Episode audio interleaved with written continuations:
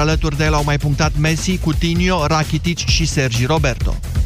Scor similar și în sferturile de finală ale Cupei Italiei, care se desfășoară într-o singură manșă, Fiorentina a trecut cu un incredibil 7-1 de AS Roma. Federico Chiesa a reușit un hat iar fiul lui Diego Simeone, Giovanni, o dublă. Roma a jucat în 10 din minutul 72 de la scorul de 4-1 după ce Zeco a fost eliminat. Surpriză și în celălalt sfert de finală al Cupei Italiei, jucat aseară. Atalanta a învins-o cu 3-0 pe Juventus, care a trimis un singur șut pe spațiul porții adverse, deși ea a avut în echipă pe Ronaldo sau Dybala. În plus, Juve l-a pierdut pe Chiellini, ieșit accidentat după ce în weekend a devenit indisponibil și celălalt stâlp al apărării, Bonucci. FC Liverpool nu a profitat de înfrângerea suferită de Manchester City la Newcastle. A remizat 1-1 pe teren propriu cu Leicester. Mane a marcat încă din minutul 3, dar oaspeții au egalat la ultima fază a primei reprize. Leicester a mai ratat două ocazii mari după pauză, iar cormoranii au solicitat un penalti, dar nu au mai avut alte șanse de gol. Liverpool are 5 puncte avans față de Manchester City și 7 peste Tottenham, care aseară a fost condusă pe teren propriu de Watford, însă a răsturnat rezultatul în ultimele 10 minute. Tot ieri, Chelsea a suferit o înfrângere surprinzătoare 0 la 4 la Bournemouth. 13 și 16 minute, jurnalul de prânz Europa FM la final. Urmează întâlnirea cu Moise Guran și Teodor Tiță la România în direct. Bună ziua și bine v-am găsit! Vom comenta împreună cu dumneavoastră rezultatele sondajului uh, comandat de Europa FM și realizat de IMAS, așadar PSD și ALDE în ușoară creștere, în luna ianuarie, o fi din cauza domnului Dragnea, care a lipsit. Care a dispărut. Da, o să comentăm uh, imediat. Cel mai important însă, din punctul meu de vedere, este modul în care românii au primit vestea așa numitei ordonanțe a lăcomiei. Da?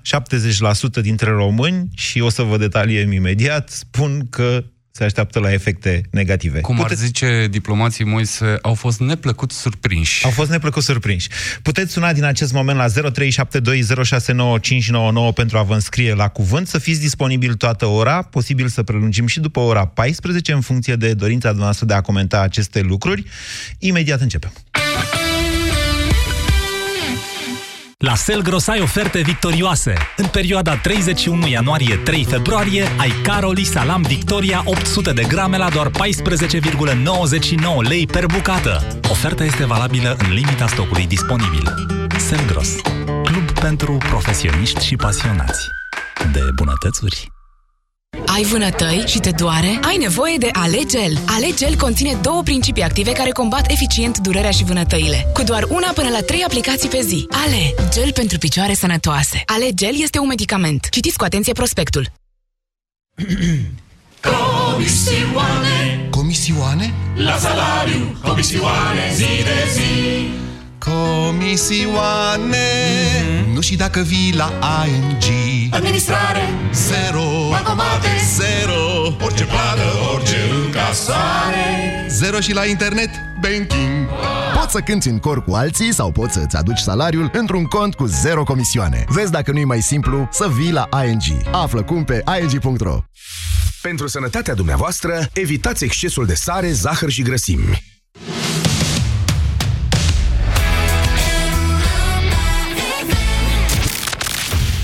România în direct cu Moise Guran la Europa FM. Ce ai făcut, Bobiță, cum ar zice un celebru personaj din Las Fierbinți? PSD și ALDE în creștere în opțiunile electoratului, doamnelor și domnilor, în luna ianuarie, fix luna în care a lipsit domnul Dragnea. Acum nu știu dacă o va avea sau nu vreo legătură, pur și simplu constat și eu acest lucru. Alături de mine este colegul Teotiță, Salut, Teo! Salut, Moise! Imediat ni se alătură și onorabilul domn Vlad Petreanu. Haideți să recapitulăm puțin. Așadar, intenția de vot pentru alegerile parlamentare, în primul rând trebuie să fac o precizare, ca să nu vă deruteze aceste cifre. Noi întrebăm pe cei de la IMAS și ei mai departe întreabă publicul cât din totalul electoratului, adică 19 milioane de alegători, vor să voteze cu PSD, PNL, UDMR, USR, ALDE și așa mai departe. După aceea, da, putem face un procent și ei fac asta și asta com- comunică partidele. Partidele vor să se, să-și umfle un pic uh, cifrele, da? Și ele comunică ce procent au dintre cei care vor să voteze sau care spun, doamne, sigur mă duc la vot. Pe noi ne interesează să măsurăm și cum evoluează numărul celor care spun, doamne, vreau să mă duc la vot sau știu cu cine votez, da? De exemplu, aș putea să vă spun că față de luna decembrie, numărul celor care spun că nu știu sau nu vor să răspundă la această întrebare a scăzut cu 3%. Ceea ce, deci, de la 26,1 în decembrie la doar 23 acum, ceea ce înseamnă că 3% din electorat în decursul lunii ianuarie s-a hotărât că vrea să voteze cu cineva. Și acum, rezultatele etapei, ca să spun așa. Eu vă spun cât din total electorat, Teo precizează ce înseamnă asta din uh, numărul celor care vor să voteze. PSD, 17,4% față de 16,4% în decembrie. Creștere 1%. Asta cât înseamnă? Asta înseamnă 25,3 are PSD-ul în momentul ăsta. Din numărul celor care merg la vot. Din numărul celor care merg la vot, uh, față de 25,2. E da, relativ da, stabil. E tot acolo. PNL, 17,1% în decembrie, doar 15,2% din totalul electoratului în ianuarie. 26,1% în decembrie, PNL, 22% scade. Scade destul de mult, scade adică e dincolo PNL-ul. de marja de eroare. Exact. PNL-ul în scădere în ianuarie. UDMR constant la 3%, la tine cât ai? La mine UDMR-ul este la 3,8 în uh, ianuarie, față de, îți spun imediat... Tot atât trebuie să fie. 4, nu, nu, nu e 3,8, îmi cer scuze, imediat spun, este 4,4 față de 4,6, deci e stabil. Și e stabil sub limita de da. 5% pentru europarlamentare, UDMR-ul. Da. Trebuie să precizăm și asta. O prezență mai mare la vot uh, s-ar putea să însemne neintrarea Uh, UDMR-ului în Parlament, un pericol cu care ne-am mai întâlnit, mai multe partide. Uh, cine își mai aduce aminte uh, momentul ăla, ne-am mai întâlnit în 2012, a existat același pericol, de a fost nevoie ca președintele din vremea aia să iasă la ora 7 seara în fața unei perdele da. și să se roage de electoratul maghiar să iasă să da. voteze. USR, Uniunea Salvați România, constant, aproape la 7,6% în ianuarie, ceea ce din numărul celor care merg la vot înseamnă cât, Teo? Înseamnă 11.0. 11%, oarecum tot pe acolo. O scădere mică, mică față de decembrie, când erau la 11,5. PMP 2,6% este sub nu te mai întreb, ALDE. Mi se pare o evoluție interesantă, du-te direct la ALDE.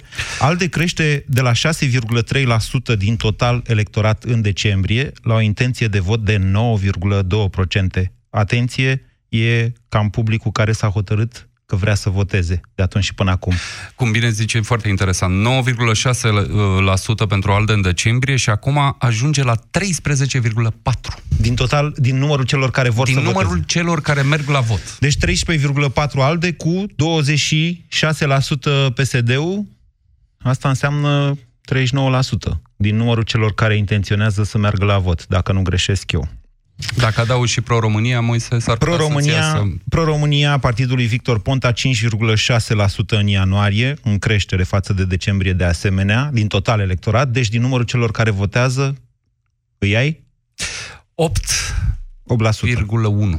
Adică, adică puțin mult. sub partidul lui Dacian Cioloș, care are o creștere de la 5,3 la 6,1%. Atenție, sondajul este făcut în perioada 11 ianuarie-30 ianuarie. O parte a răspunsurilor au prins și ultima convenție sau ce a fost A+, 6,1% din total alegători, un număr, oare, o cifră oarecum comparabilă sub cea a USR de 7,6%, că știu că cei care sunt cu USR și plus își măsoară tot timpul lucrurile, cât înseamnă din numărul celor care vor să voteze 6,1% din total. În decembrie, Mișcarea România împreună avea 8,1%. Între timp s-a transformat în plus și are 8,8%, ceea ce înseamnă, după cum remarca tu un pic mai devreme, că evenimentele, lansarea partidului, prezența mai intensă... A ceva au adus un pic acolo. Ceva. Bun, asta e, astea sunt... Uh, intenția de vot uh, pentru europarlamentare e aceeași în mod evident. Pentru alegerile prezidențiale acum, nu știu, ai, uh, ai și slide pe asta? Nu. Bun, pe alegerile prezidențiale măsurăm, atenție, doar numărul celor, adică acest procent din totalul populației, da? Deci nu îi mai scoatem pe cei care nu vor să voteze sau nu știu cu cine vor vota, acolo sunt și mai puțini, doar 10 15%, pardon, uh, 8 cu 5, 13% și aici numărul celor care vor să voteze este în creștere. Președintele actual, Claus Iohannis, are 34,4% din intențiile de vot, urmat de Călim Popescu Tăricianu cu 15,4% în creștere, la fel ca și partidul său. De la 12,9% în decembrie, Tăricianu crește la 15,4%. Și încă o creștere la Victor Ponta. Ușoară de la 12,7 la 13,2. Tracțiunea lui Victor Ponta rămâne, rămâne semnificativă. Mm, cred că brandul partidului său pro-România este, e necunoscut, practic. Are aproape trei ori mai puține decât Victor Ponta. Dacian Cioloș are 10,9%, Aici l-aș uh, aduna un pic cu Dan Barna, care se duce mai jos. În mod evident, Barna este foarte puțin cunoscut. De la 2,3% intenție de vot în decembrie scade la 1,9%, e acolo în marja de eroare. Evoluția asta. Scade și Ludovic Orban, dar e cumva de înțeles, pentru că nu e niciun secret pentru Candidatul nimeni. e Iohannis. Can, candidatul Clar. este, este Claus no. Iohannis și ajungem, Moise, și o să te las pe tine să citești cifrele, la Liviu Dragnea. Care nu e important pe acest tablou absolut deloc. Deci, prin absența sa în luna ianuarie, domnul Liviu Dragnea a reușit să crească în opțiunile electoratului de la 5,3% la 6% din total. Liviu Dragnea nu există ca și candidat pentru prezidențiale și eu cred că nici nu va fi vreodată. Păstrând raționamentul tău, dacă nu mai face nimic, nu mai apare la televizor, nu mai dă niciun interviu, nu mai scrie nimic pe Facebook, ajunge să aibă șanse reale la președinție până în noiembrie. Hai să comentăm întâi uh, aceste evoluții. Îl avem pe Vlad la telefon. Bună ziua, domnul Petreanu. Bună ziua, mă auziți? Da, vă auzim Doamna... foarte bine. Da. E foarte interesant sondajul IMAS și este de urmărit lună de lună, așa cum Europa FM o să tot difuzeze aceste rezultate. Ar trebui precizate niște lucruri. În primul rând, um, mai e mai mult de un an și jumătate până la alegerile parlamentare. Sondajele de genul ăsta, ele au întrebarea referitoare la intenție de vot, însă se măsoară mai degrabă eficiența acțiunilor politice sau evoluțiilor în uh, mediul public al partidelor într-o perioadă dată. Deci, până la parlamentare, mai e mult de tot. Acum, eu vreau să observ trei lucruri interesante în privința acestei intenții de vot, care măsoară, cum am spus, eficiența acțiunilor. Unu, PSD revine pe creștere, chiar dacă ponderat în funcție de cei care spun că nu se duc, mă rog, e tot pe acolo, dar um, PSD reușește să câștige un pic în percepția publică și o să explic imediat și de ce cred eu că se întâmplă asta. PNL nu reușește să se trezească absolut deloc senzația din ce în ce mai apăsătoare a simpatizanților acestui partid, cred că este de descurajare și uh, de mirare, așa că partidul nu face practic nimic. O notă pentru creșterea uh, domnului Ponta la Pro-România și, evident, USR și uh, partidul domnului Cioloș sunt în creștere de formă. Acum, domnul Dragnea are nevoie disperată de o inversare a trendului nu contează că punctul ăla în plus este marja de eroare, ci că dânsul se poate duce acum în fața tovarășilor de partid, tovarășilor săi de la partid, asta spun, și poate spune, am intrat în anul electoral 2019, în care avem europarlamentare și prezidențiale, pe creștere. Am inversat trendul, care era un trend de scădere arătat de sondaje, în general, în ultima vreme, cu diverse oscilații. Uh, vestea proastă pentru domnul Dragnea este orice fel de creștere a domnului Tăricianu. Pentru că domnul Dragnea, uh, deci nu trebuie să fie prezent în, la televizor ca să fie prezent în mințile noastre. Domnul Dragnea a depășit faza asta în care trebuia să apară la televizor ca să vorbim despre dânsul. Domnul Dragnea, uh, noi ne preocupă ce face dânsul, indiferent dacă apare sau nu la televizor. De unde această creștere a inversarea trendului.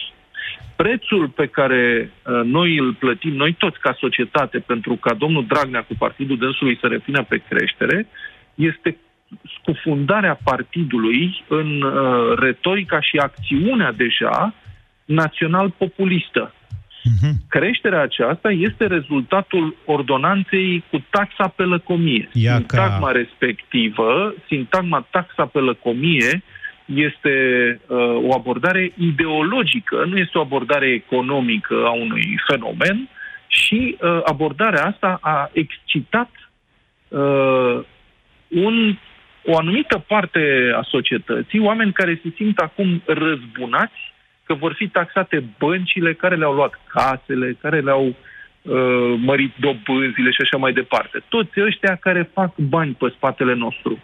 Și aici venim, din păcate, uh, pe o problemă cronică a economiei românești. Mai se știe mai bine uh, cât, cum s-au comportat băncile cu societatea asta ani de zile, adică unele dintre reproșuri sunt corecte, dar și pe o lipsă cronică și profundă de educație economică, așa cum românii sunt uh, uh, analfabeți uh, funcțional în mare măsură, îmi pare rău că trebuie să spun asta, și lipsa de educație financiară este uh, gravă de tot în această țară. E, de aici vine. Deci prețul pe care noi îl plătim uh, este acesta. Um, domnul Dragnea mută partidul său ca să obțină această creștere într-o zonă național-populistă care va aduce mari uh, pierderi uh, românilor. Nu știu dacă lucrurile stau așa. Eu sunt de acord intuitiv cu ceea ce spui Vlad, imediat o să-l ascultăm și pe Teo. Eu zic că acest sondaj, de fapt, nu confirmă ce spui tu, pentru că e o creștere mult mai mare la domnul Tăricianu, dar s-ar putea să fie un ricoșeu. Adică oamenii să zică, da, domnule, bine că le ia banii ălora, dar nici către PSD și Dragnea să nu se ducă, ci să caute un fel de înlocuitor, un fel de nechezol al domnului Da, Moise, da, Moise, deci domnul Dragnea în momentul ăsta recurge, ce să zic, la joguri tari din punct de vedere politic.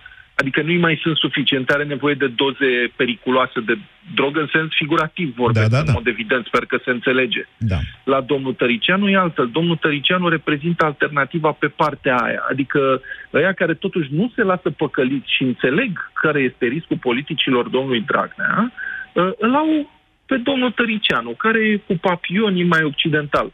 Că pe partea aia n-ai ce să votezi dacă cât de cât uh, ești... Uh, ceva mai limpede în privința opțiunilor tale europene, că doar nu o să voteze acum brusc cu Cioloș dacă l-ai înjurat ani de zile că e fiul lui Soros. Nu? Eu le spun votanților alde uneori pesediști jenați. Nu sunt de acord. Da, tot. Bună foarte asta. bună sintagmă, foarte bună sintagmă. Deci crește, de asta zic, orice creștere a domnului Tăricianu este o veste proastă pentru domnul Dragnea. Să că îi trebuie droguri din ce în ce mai tari, droguri politice, da? Iar asta este o veste proastă pentru noi. Aș vrea să întăresc un pic uh, ce spunea Vlad mai devreme. A folosit un cuvânt foarte important, ce anume răzbunare. Oamenii vor să se răzbune pe companii multinaționale și alți dușmani de ăștia pe care îi identifică în, uh, nu știu, în imaginarul public. Uh, se confirmă chestia asta din datele sondajului pe care le avem, uh, pe care le aveam în față. De ce? Pentru că atunci când sunt întrebați dacă nu cumva taxa pe lăcomie redistribuie cumva bunăstarea, nimeni nu crede lucrul ăsta. Sunt 5% din 20% da. care uh, sunt de acord Hai că să le citim înainte să le comentăm. Că, de fapt, centrarea foarte bună a venit de la domnul Petreanu. Domnule, cât de mulți, la cât de mulți români prinde acest tip de uh, drog tare, cum i-a zis domnul Vlad Petreanu? Modificarea codului fiscal, IMA s-a întrebat, iar România a răspuns în felul următor. Pardon, IMA s-a întrebat în felul următor. Credeți că modificarea codului fiscal prin care se măresc anumite taxe sau se instituie taxe suplimentare pentru companiile din domeniul bancar, energetic și al comunicațiilor este o măsură care va avea efecte A. bune, mai degrabă, ne- pardon, mai degrabă negative 71%. Mai degrabă negative, 71%. Mai degrabă pozitive, 20%, 9% probabil că n-au auzit de această ordonanță, ceea ce e oarecum ok, pentru că sondajul nostru a început pe 11 ianuarie, uh, deci la mai puțin de două săptămâni de când uh, ordonanța respectivă a fost anunțată și a și intrat în vigoare. Eu insist, asta e o cifră foarte mică. Opiniile în societate sunt, uh, sunt foarte ferme, oamenii nu au, nu au dileme. Sunt sau nu sunt de acord Așa, cu măsura asta?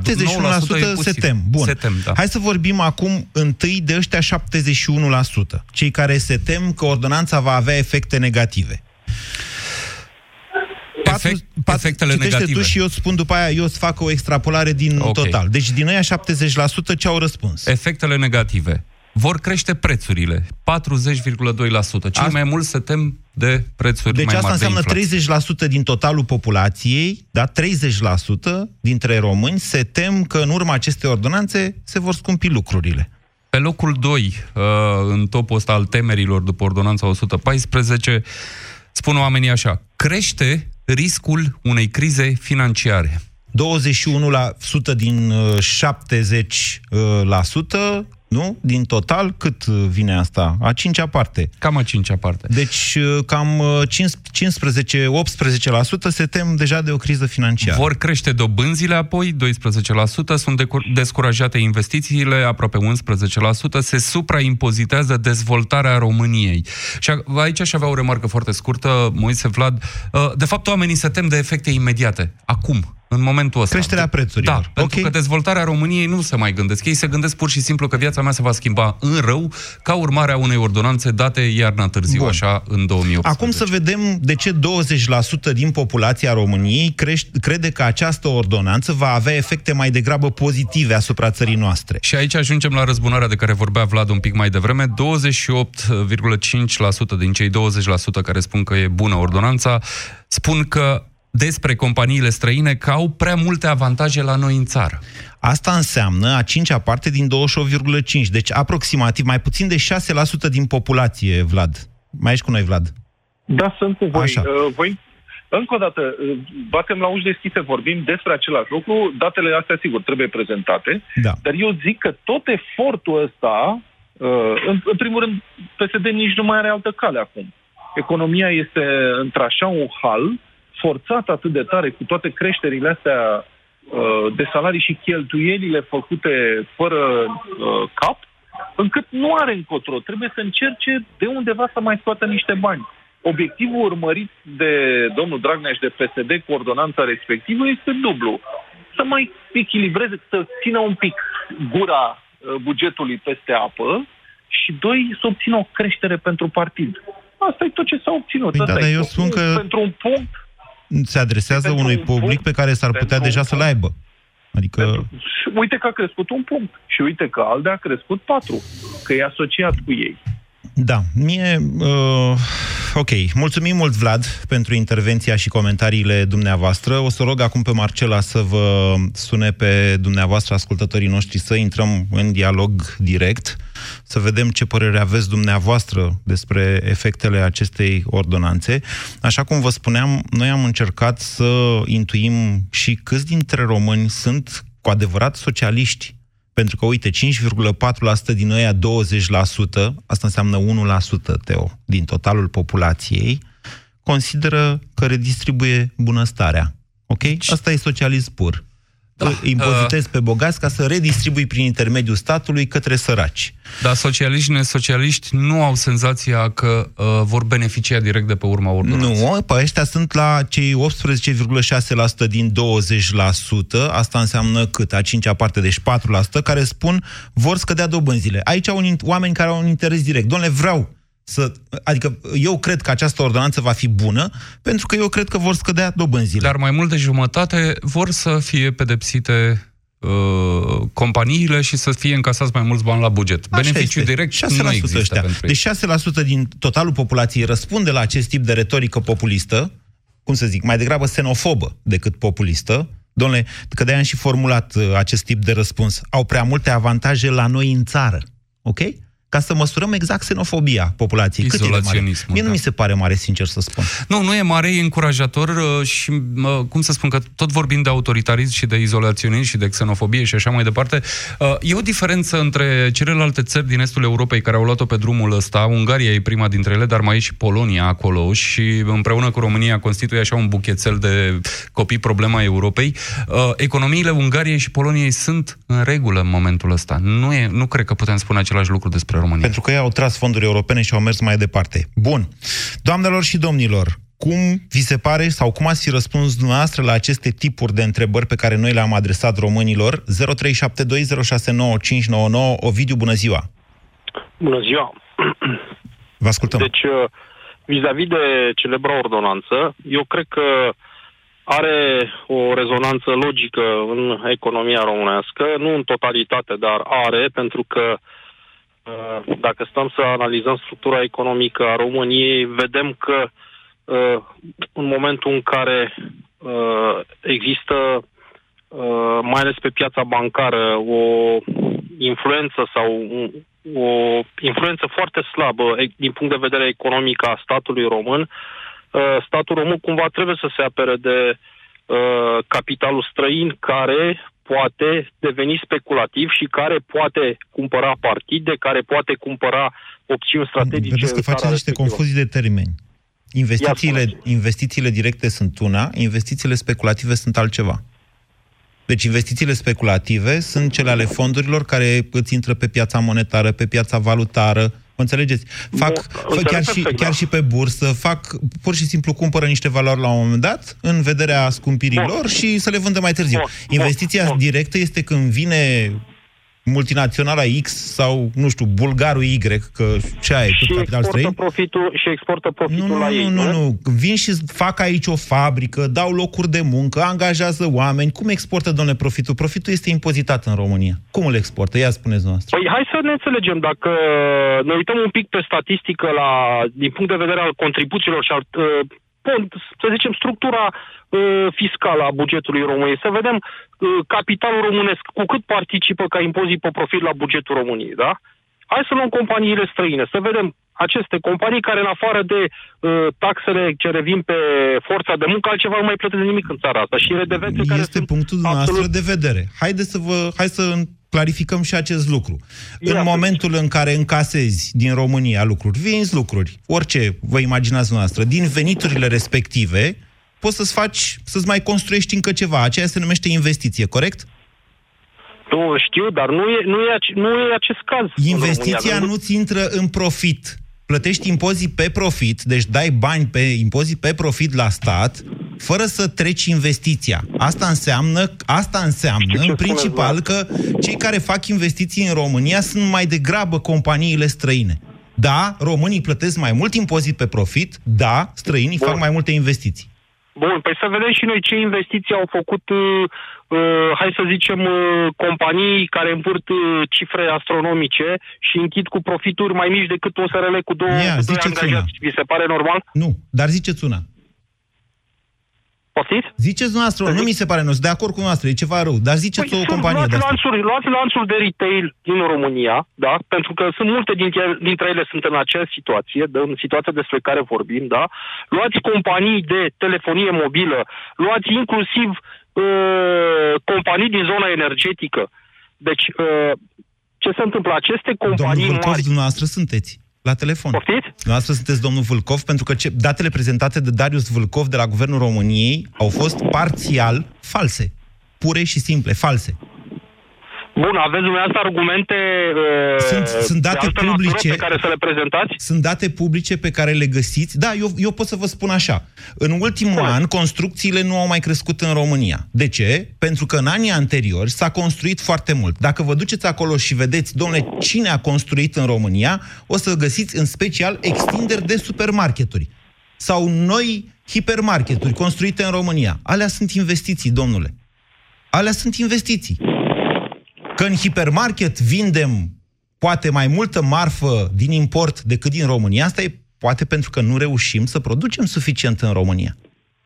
Dar investițiile se scad din profit, nu se impozitează. Eu cunosc foarte bine lucrul ăsta, că investițiile sunt amortizate din profitul Așa. impozabil. Bun. Deci nu, nu asta este problema la, la noi, este că uh, există legislație uh, fiscală care uh, poate fi speculată uh, împotriva uh, investitorilor români. Adică românii în țara noastră care fac un business și se chinuie și n-au afaceri de tip monopol, n-au afaceri de tip nișă, cum ar fi sectorul energetic și celelalte sectoare, uh, se chinuie să plătească profit uh, da. uh, impozit pe profit uh, foarte, foarte greu, da? da? Și în același timp avem pe de altă parte companii străine care, ziceți dumneavoastră că fac investiții. Eu zic că nu sunt fac. companii străine care exportă profit cumpărând uh, tot felul de uh, produse da. gen uh, audit, gen uh, de, de prin companii offshore și așa mai departe și închid cu uh, o brumă de... Poate de fi așa, eu vă spun așa, poate fi ce spuneți dumneavoastră. Aceasta este o problemă la nivel european. Întreaga Europa se chinuie să găsească o legislație astfel încât profitul să nu mai poată fi exportat prin tot felul de offshore-uri prin achiziții fictive. Da? Dar până acolo, dumneavoastră intrați pe site-ul Băncii Naționale și vă uitați acolo cât înseamnă investiții străine în România. Vă uitați acolo și vedeți, investiții străine sunt la câteva miliarde. Oricum, o cifră comparabilă, dacă nu mai mare, cu ce înseamnă investiții în infrastructura ale statului român. Ok?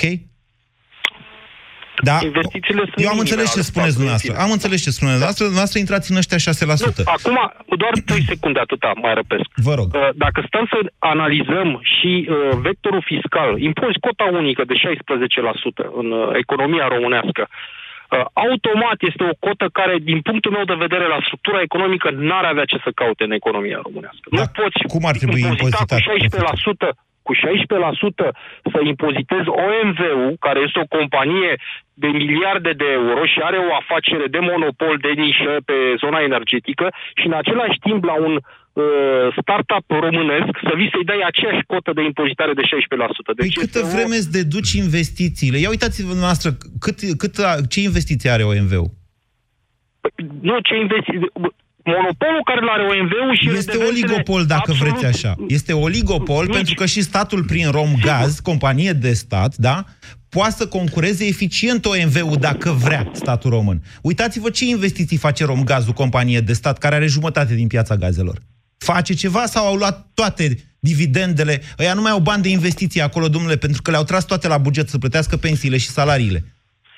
Ei n-au făcut investiții de foarte multă vreme. Eu am tras pe uh, custodie proprie uh, gaze și am plătit sute de milioane și exact ca la curent Acelea sunt distribuții. investițiile lor. Acelea sunt distribuții. Eu am un comentariu aici, Moise, dacă da, îmi permiți, ascultându-l, ascultându-l pe Ovidiu un pic mai devreme, mi-am dat seama de un lucru.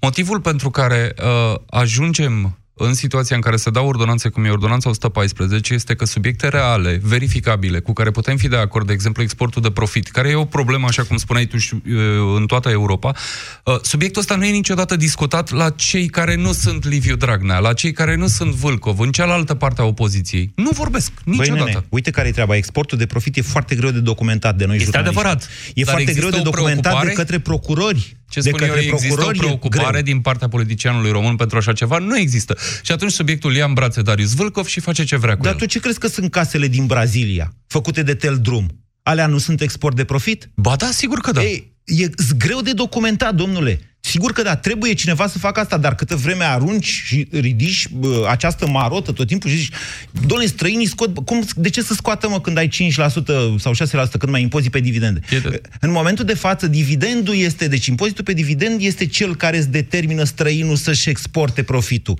ca să nu-l imp- Oricum profitul impozitezi în România, da? Și ai 16% și cu 15 dividende, să zic, nu e un, un impozit extraordinar. Ce în spunea de față, video era că da. își, maschează, își maschează pur și simplu Întrebarea și nu e de ce ar face asta? De ce ar face asta? Că ai impozit mai mic în România. Sigur, nu e mai mic decât în Bulgaria. Nu e mai mic decât în Panama. Nu e mai mic decât în Bulgaria, nu e mai mic decât în Panama Papers sau mai știu eu unde, ok? 0372069599.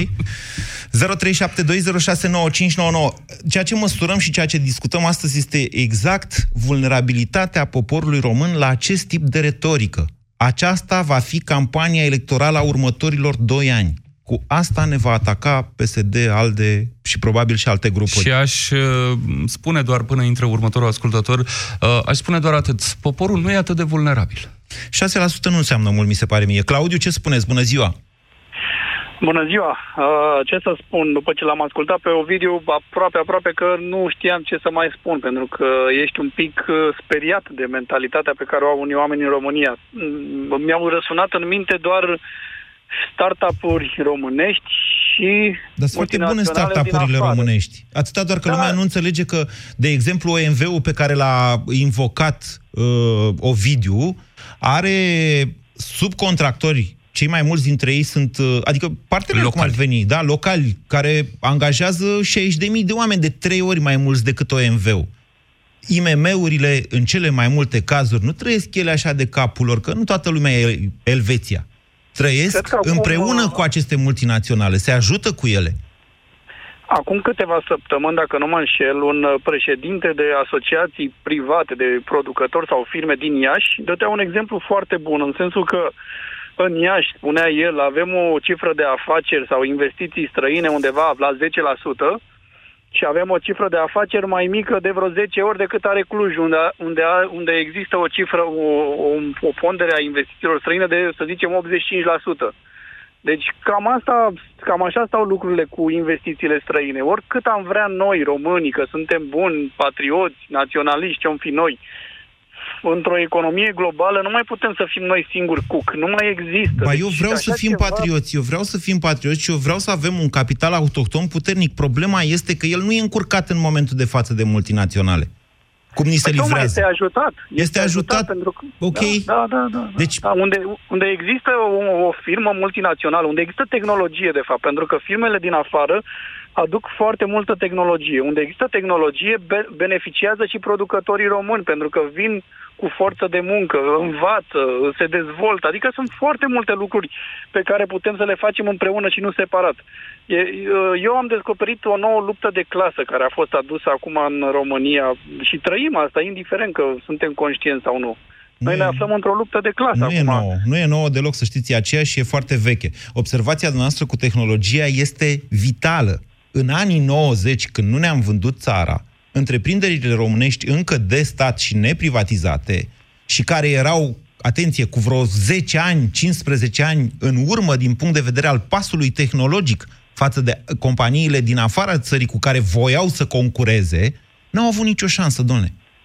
Când au venit uh, coreenii la, la DU, la Craiova, și au adus prima linie inform, uh, teh, uh, robotizată, ne-am uitat acolo, păi, la Dacia în timpul ăsta încă strângeau cu cheia. Mă, cu cheia, șuruburile, mă înțelegeți? Duceți-vă acolo la Dacia să vedeți roboții ăia cum fac. Nituri. Păi, da, sigur da, că da. da. Deci noi eram cu 20, cu un deceniu cel puțin, dacă nu două decenii în urma celorlalți. Am zis, nu ne vindem țara, că e a noastră și vrem noi să facem, foarte bine, bravo, bravo, atâta doar că nu aveam tehnologia necesară.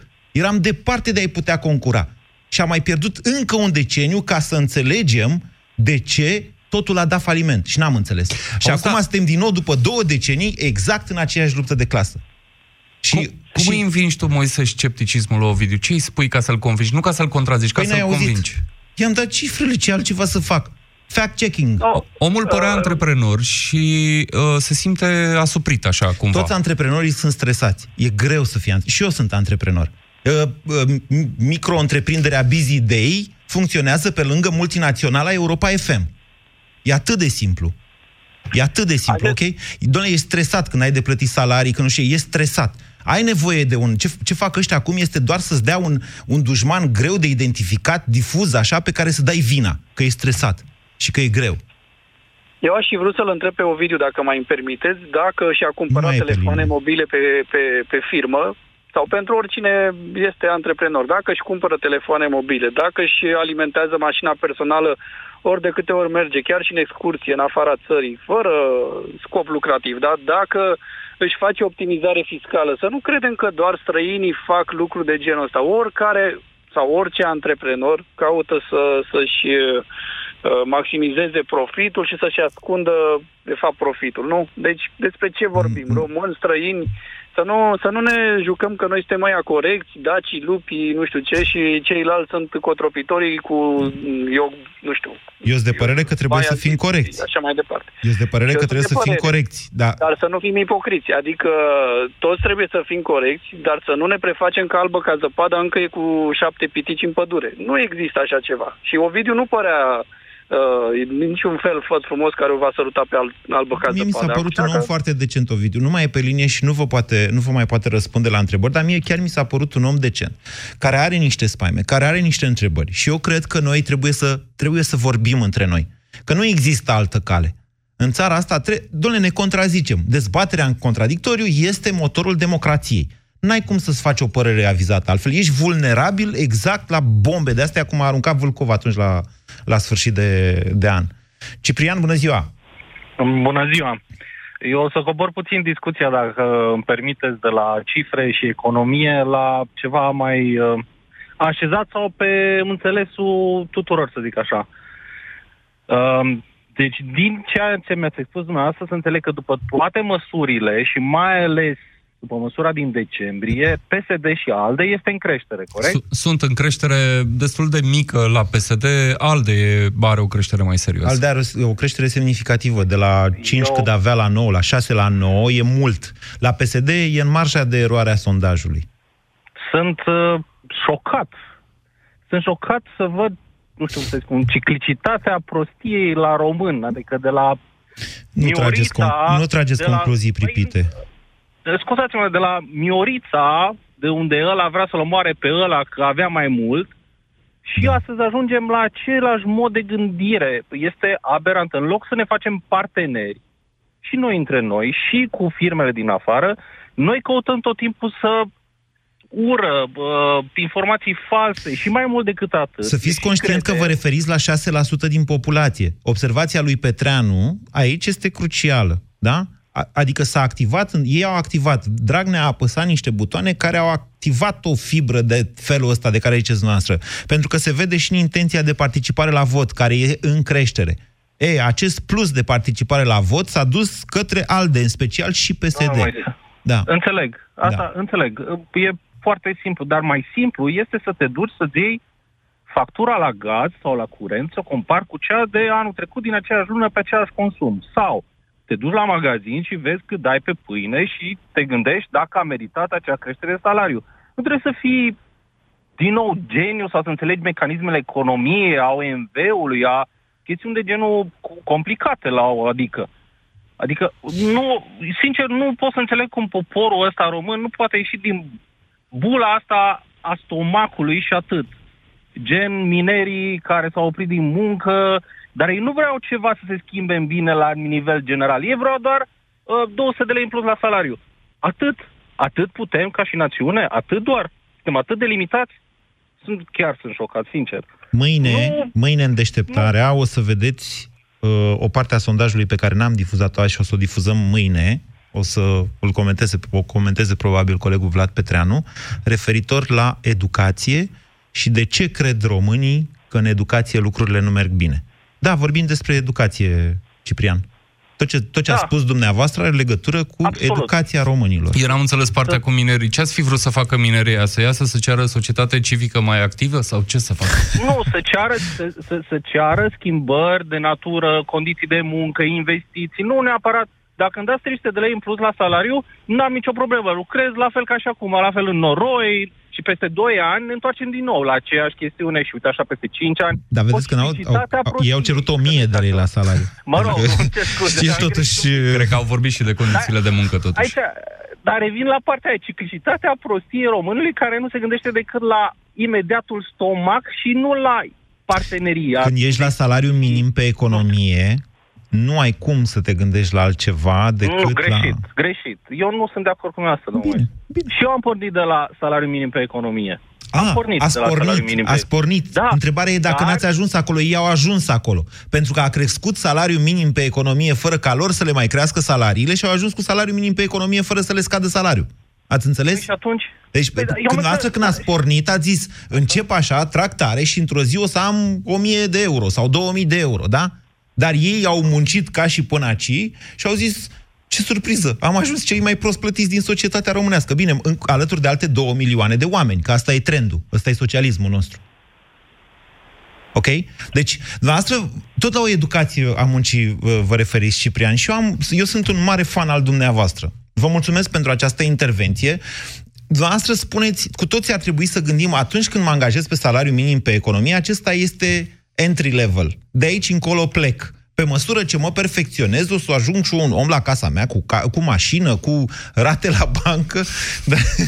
Sau, mă rog, în fine, eu nu sunt. Eu tot timpul vă spun, nu faceți credite, nu faceți credite. Acum ai abitir ca oricând, nu faceți credite, ok? Mai avem timp să mai luăm un telefon? Nu, se termină. Hai să, hai să lăsăm loc pentru știri. Uh, rămâneți pe linie Bogdan câteva minute, sau nu, mai bine vă sună Marcela după aceea. Continuăm această dezbatere după ce ascultăm împreună uh, buletinul de știri.